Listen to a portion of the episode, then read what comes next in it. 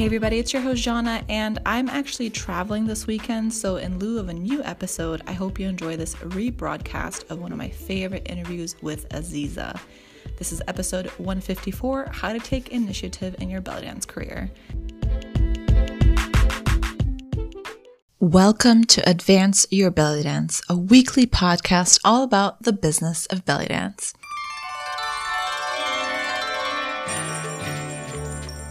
I'm your host, Jana, and every week you'll get belly dance business tips you wish your dance teacher told you when you first started.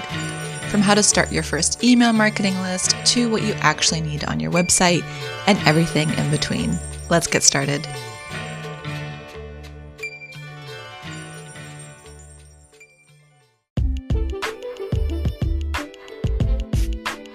Hello, everybody, and welcome to another episode of the Advanced Belly Dance podcast. This week, I'm excited to give you another very fun interview with a wonderful belly dancer and teacher, Aziza. Aziza of Montreal, formerly Portland, fell in love with dance at the age of three.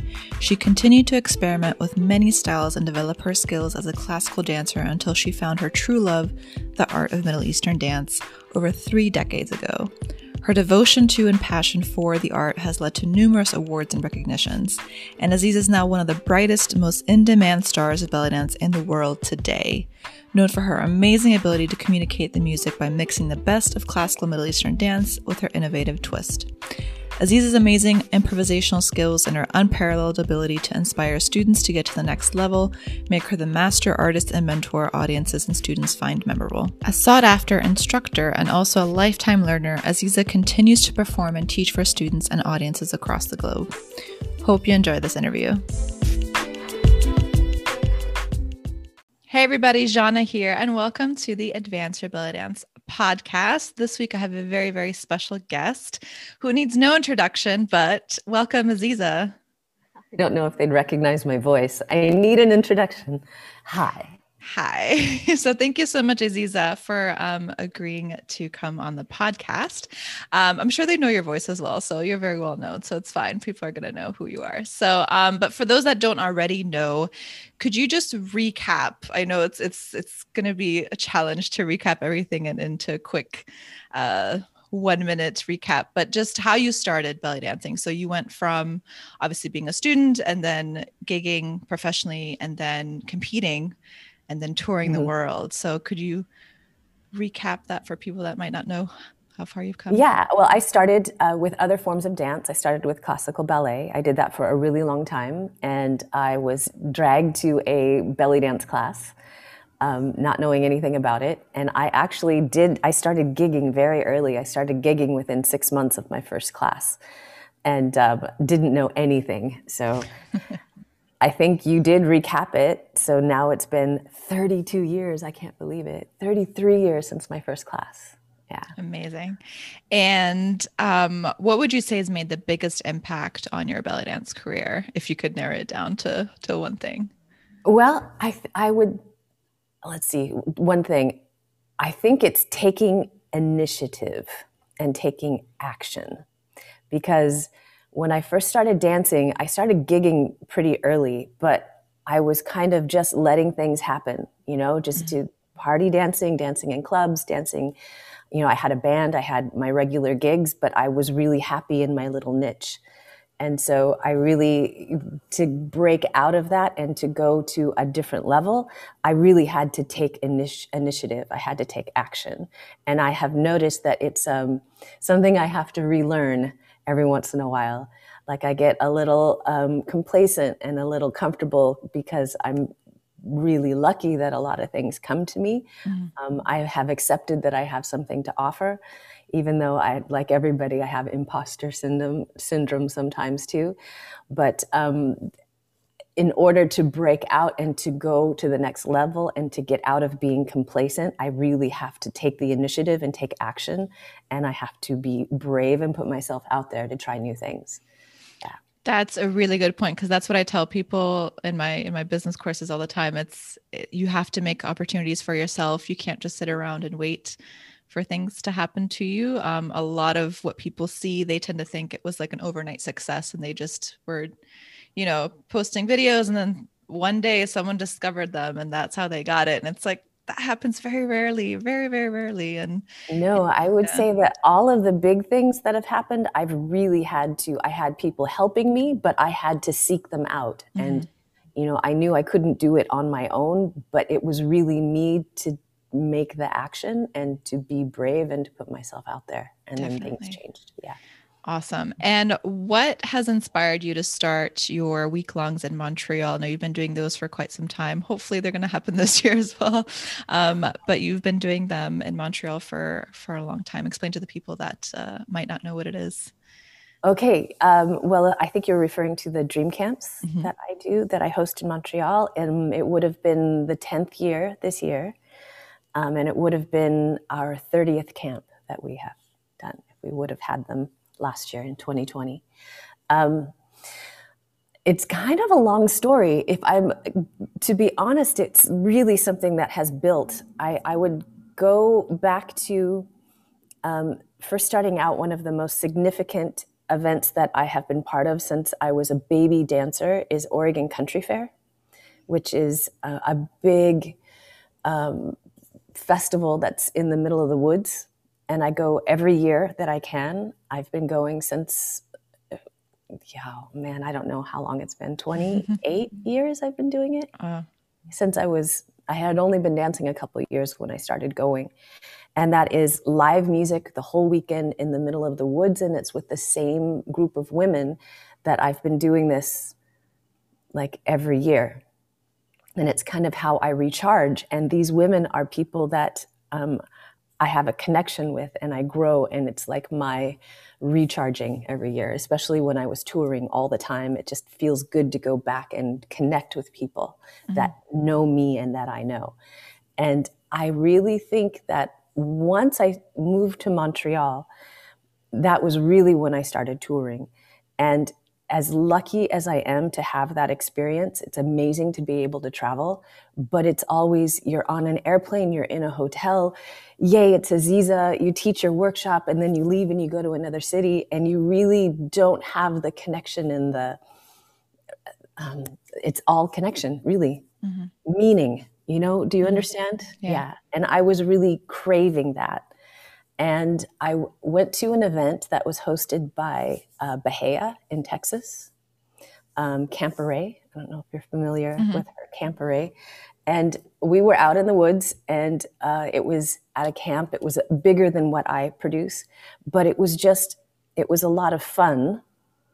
And I started thinking that this is what I miss. I miss having a smaller group of students that I can that we you can really develop and get to know and see change from the beginning to the end of the you know mm-hmm. you understand yeah. and early on that you're familiar with i did week longs in florida that yeah, was, I was just gonna say yeah that was really the beginning of it right mm-hmm. and those were produced by someone else mm-hmm. so although it was like the beginning of putting together a week long and how I would do it. Once I could produce them myself, then I really could bring in all of the elements that I wanted. So, mm-hmm. yeah. I was just going to say one of my favorite events that I've ever been to still is the week long that we took with you back in Orlando, which was ages ago by now. I know you sent me a picture and I was like, my God, that was in another lifetime. Like I was, I think I was still living in Florida at that time. I didn't start grad school at that point yet. No, I was still definitely living in Florida, and then so much has happened since. So I was like, oh, what a nice memory. Well, see, but those were so special, and mm-hmm. you know, the people that I met in those initial ones are still people that I feel close to, even mm-hmm. though I mm-hmm. don't see them or keep in touch. It's like, it's that kind of a connection and meaning that I was looking for, really um, producing and facilitating for people yeah. that come to Dream Camp. Yeah. Yeah, I much prefer the smaller ones. Um, me personally, it's it is a lot more of a connection, and I still talk to the dancers that were in in that event. I still talk to some of Rose and Irene one of them. she's she's been on this podcast before, and um, yes, well, yeah. you know what is interesting is it's not just me; it's the relationships that are you mm-hmm. know it's special. I love that I can uh, facilitate that this happens. But what I love is to see the relationships that come out of it and the opportunities that come out of it. Mm-hmm. because you know people trying to make their name you know going to a festival with you know 200 other women trying to make their name in a competition it's like you don't get the opportunity to get to know somebody and get to really feel and learn who they are but in a more intimate space i've mm-hmm. seen a lot of the people that meet host each other because they know each other and they see each other and they learn to you know they, they get to know each other when you're in such an intimate situation mm-hmm. yeah great and what's changed since you started dancing professionally? Obviously, COVID aside. Whew, okay. well, okay. There's a lot of things that have changed because I've been doing this a long time. um, I think the biggest change since I've started is the the internet, going way back to the internet, and I really do um, credit the the the internet as to why I have been able to have the kind of career that I've had. Because um, when I was first started dancing and when I first made that initial initiative to put myself out there, it was really early days of the internet and there wasn't very much available. So if you went to search for anything for belly dance, there was only a couple things that would pop up and I was one of them. So that's kind of how that and the Rockin' the Casbah, um, D, uh, not DVD, VHS. That's how long ago it was. yeah. So the early days of marketing, um, I was kind of involved in that. I was I was the face of Bhuz when it first opened, when it first started. So you know, like that trend has changed our dance so much. Um, mm-hmm. that's the first thing I've noticed. And there's also I've seen things like um, as our world has opened up with the internet and people are able to discover and learn about different folk dances and how important that is. It was really interesting when I first started because it was really hard to get any information. Mm-hmm.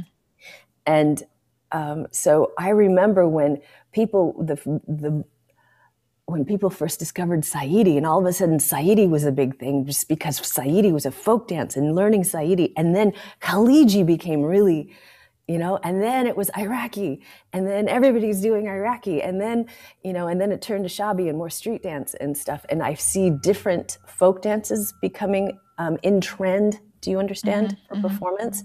And I think that has opened up a whole different, um, I'm really encouraged by the younger generation of dancers who are really hungry to do research mm-hmm. because it's available. I see like two different things kind of competing. You have um, some people who are come into the dance and the vast amount of knowledge that's out there is so overwhelming that they're paralyzed and they don't know what to look at or what mm-hmm. to look for. It's like you have all this information and I don't know what to study and I need mm-hmm. somebody to guide me into I don't even know where to start. And then you have this younger generation that um, are seeing the opportunity to really go deep and learn about the history and the culture and they're becoming teachers and that is super encouraging and it's something that I didn't have. Um, it's very interesting that you mentioned the the folklore, the trends. I know a few years ago when um, Iraqi Qawliya came on the scene, uh, it pretty much became a trend just because of the availability of all these Russian competitions that are on YouTube, mm-hmm. and in their search for wanting to be different, standing out in hours and hours of competition, right? They chose something that wasn't uh, readily available, I would say, to others, and then that's seeped into our our own. Yes, but it um, came by way of the of the Eastern European dancers. Yes. Yeah. And so, also because of how athletic and how you know, yeah, you could totally stand doing this. Yes. yeah, definitely. I mean, whatever people think of of the Eastern European dance scene, um, it's not the complete culturally correct perhaps performance, but you have to give it to them that they kind of made it the way it is today. I don't think a lot of dancers would have known about it if um, we didn't have Russian uh, yeah, or Ukrainian. It is true. Yes, it is true. And also that goes back to the whole internet thing because we have access to so many dancers. Dancers are really looking also just on the internet. How are they going to stand out in a really short amount of time? So um, impact in your dance, mm-hmm. I think, has gone up, and I feel like there is a backlash to that and now golden era is really popular now. And I mm-hmm. think it's a backlash from that high impact dancing. At least I hope. I'm seeing that. So I'm hoping that it's going to go in that direction. On the topic of competitions, you've been a judge for like a million competitions by now. How do you feel about? I guess it's a very broad question, but how do you feel about competitions in general? Because you did get your, you know, I wouldn't say start, but you you did compete, and that's how you started to actually start touring. Mm-hmm. And um, I've competed in in won competitions as well, but I my guess is that your opinion of it is probably the same as mine, but I'll let you answer first. well, I feel that um, yeah, I, I feel that competition is an opportunity for you to really put your best together. And what I hope and what I push for when I'm working with people who want to compete, like I really sit them down and say, like, do you want to really work on your dance and putting the best to, together because regardless of what happens at the competition, you're going to win by working on your dance. That mm-hmm. is where you're going to benefit from it. And once you're at the competition, you have to completely let go of any expectations. And that's hard to do.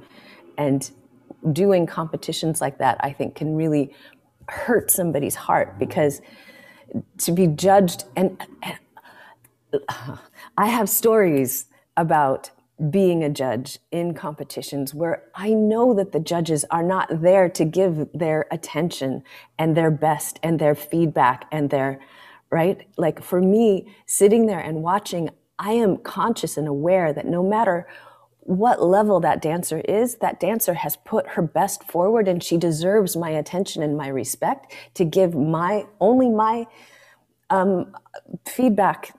Mm, it's it, and who am I? You know what I mean? It's mm-hmm. like it's so subjective and yeah. nobody can tell you whether you are a good dancer or not a good dancer. And maybe it's just that day.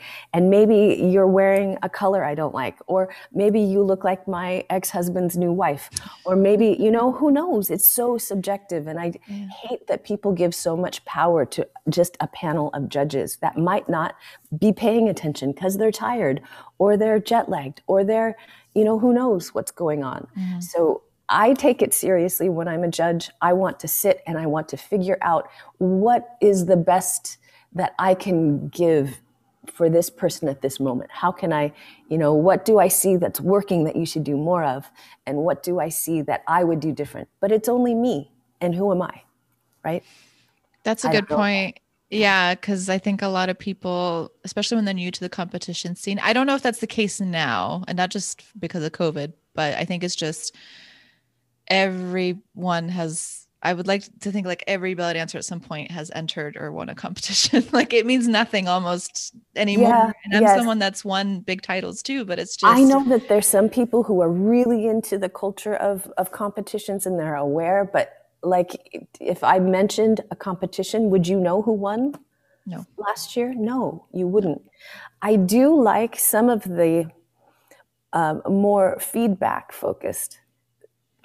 I've seen a couple non competitions that are coming up, you know, because that's really what is valuable once you've put your effort into it is to get feedback. That's going to help you grow, not necessarily somebody who wins and somebody who you know you didn't get the and then you don't get any feedback for it well what do i work on well what do i want mm-hmm. you know and even scores are not really clear or enough feedback or you only have you know you have to look and write at the same time mm-hmm. that drives me nuts mm-hmm. yeah i always tell people also from like a business perspective like if you're going to enter a competition, make sure that you use it to your advantage, that you network with people.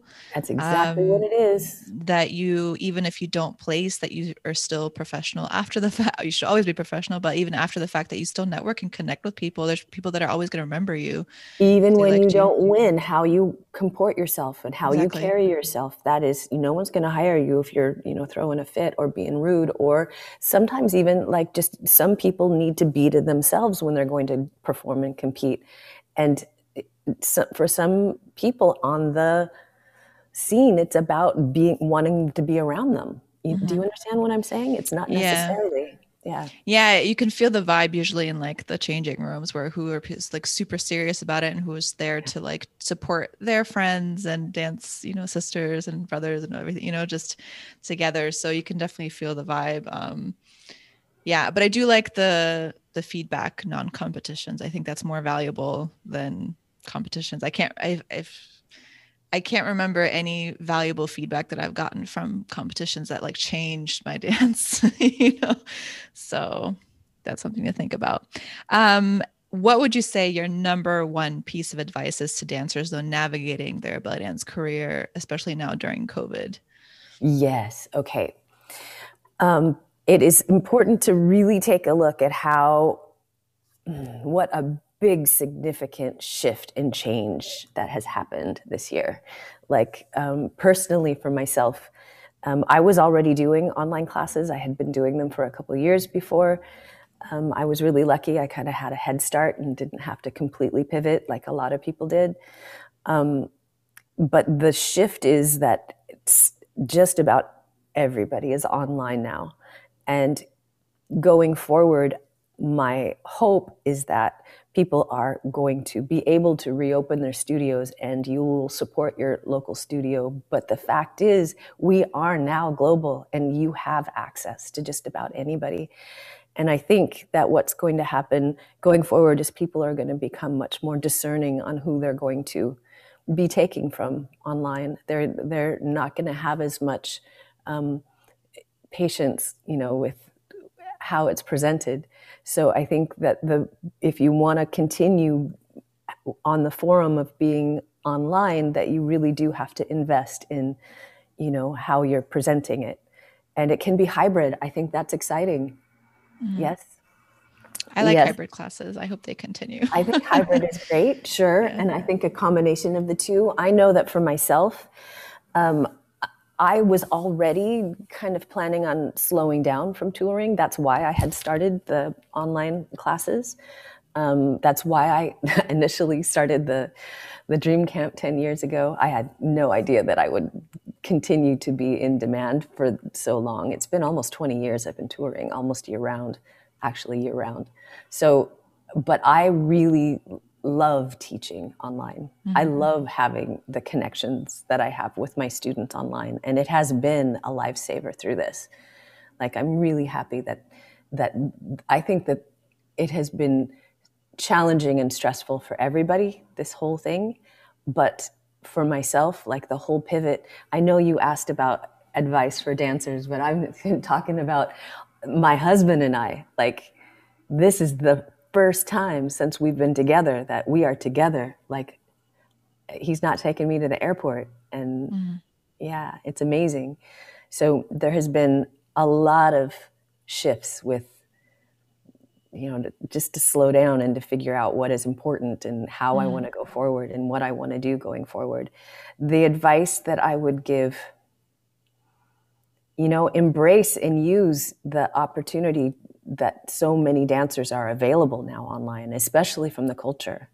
Yeah. Like it's it's so important to also um, like right now with what Zara Abdul Raham is doing um, by presenting live musicians from Cairo and Scheherazade.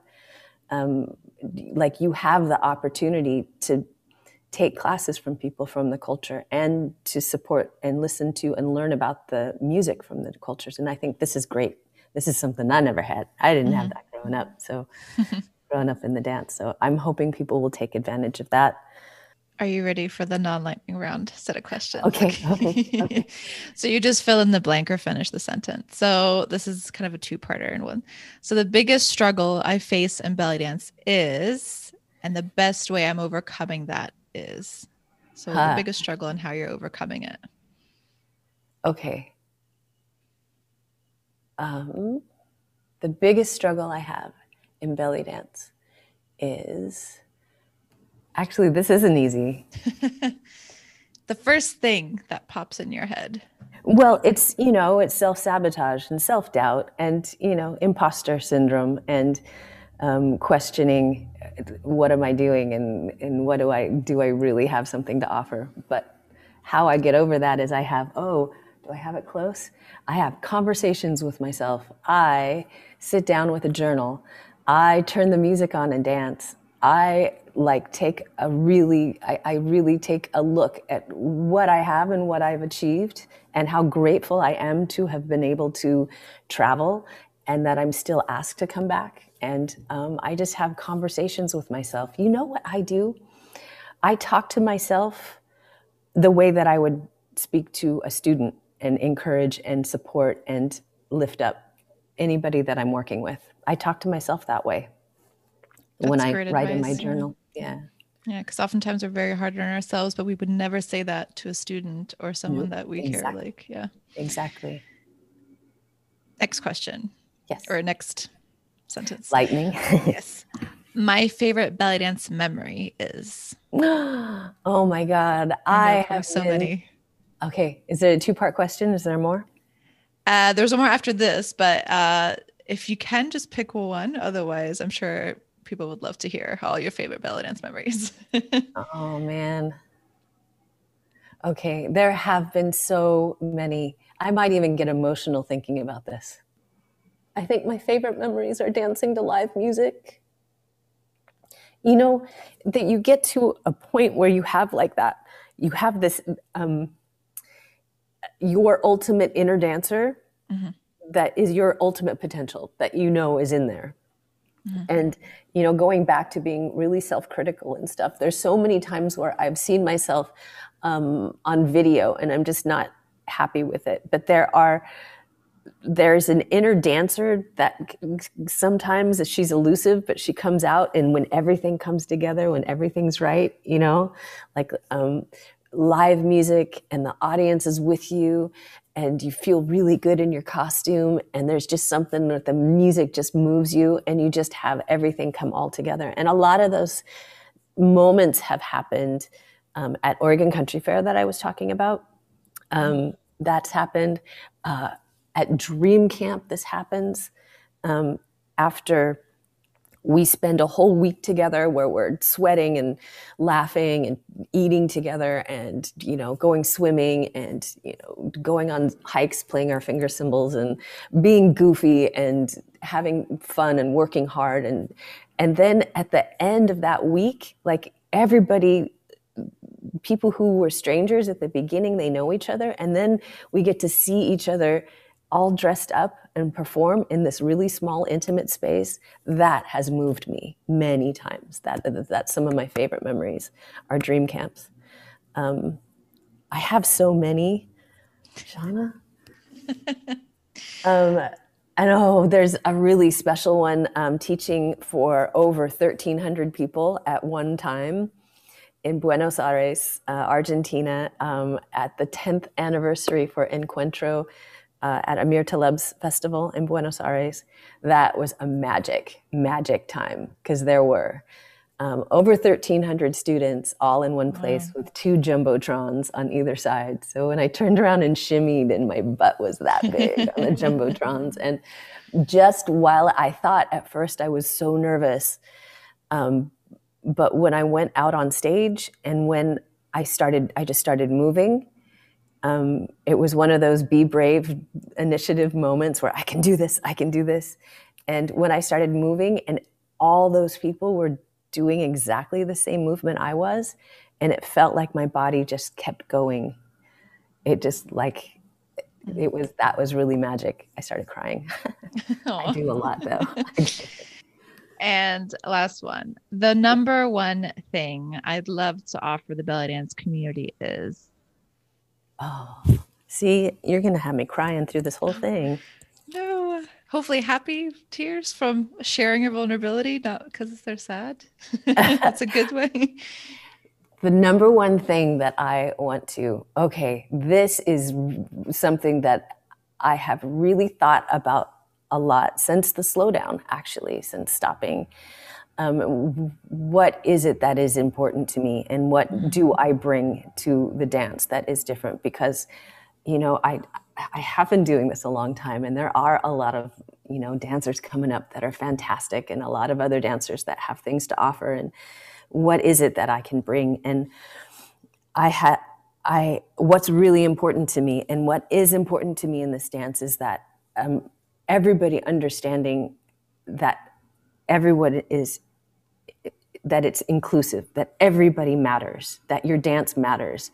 And I know that um, especially for a lot of young women that are mm-hmm. coming up they always compare themselves to something and they they think that in order to be um, to be successful means that I have to be up here and I have to be and I just want everyone to know that this dance is for everyone for everybody and your dance matters no matter um, even if you're coming into this later in life. Even you know I, I want people to feel included and i want people to know that you becoming the best dancer that you can be is important no matter who you are. Mm-hmm. that's important to me and i feel like i can bring that i feel like i uh, can see every dancer that's in front of me and i really truly honestly care yeah. It definitely shows. And as someone that's taking your workshops and your intensive, it definitely shows. And we all appreciate you as a teacher that actually cares. You, uh, some teachers don't, and you can tell which ones don't. Um, so we definitely appreciate you, Aziza, for caring that much. Yeah. Uh-huh. Thank you so much this was so lovely and so lovely to talk to you and so lovely to reconnect um, especially not after not having seen you in a long time i know um, i think the last time we I saw know. each other might have been in london i can't it's all blurring together i've i have covid brain just like you do yes. quarantine brain yes yeah. hustle quarantine yes, yes covid yes brain, it's all sure. blurring together but thank you so much where can people find you in your classes? Okay, yes. So I have actually a new project that I worked on during lockdown. I have a brand new website. Um, it's actually we're just it's online now. I haven't like blasted it out and started telling everybody about it because we're still tinkering on the little last things. Um, but it is aziza.tv. That is the new website. Um, and I'm also on Instagram at Aziza, Aziza Shimmy. I have uh, a Facebook page that um, I want to mention because my Facebook page for my online classes um, mm-hmm. was hacked uh, in November. And thank you, Facebook will not give me back oh um, administration. So it has been, I had to start a new one over again. So if you search on Facebook, it is actually Aziza Online Belly Dance Class. I'm starting over again. So if you go to one that says Aziza online class and they're selling watches, it's not me. really? It's not a side gig? no, I'm like, I would not choose that for merch at all. Yeah. So Great. I have that going on. And I also have, I really, you know, going back to this whole thing about um, small groups and connection and dream camp i'm also running um, a mentorship a group mentorship program which is a really small group and i'm going to do this online um, for next year and it's starting up next month so go it's called the year of you great now i'm going to put that in the episode notes so those of you listening can just scroll up and click thank you so much for your time thank you so much for sharing everything and sharing your experience and uh, yeah, I'm sure a lot of people are going to appreciate hearing from you and sharing your wisdom. This was lovely. Thank you, Shanna. Thank you so much. Thanks for you that are listening. And until next week.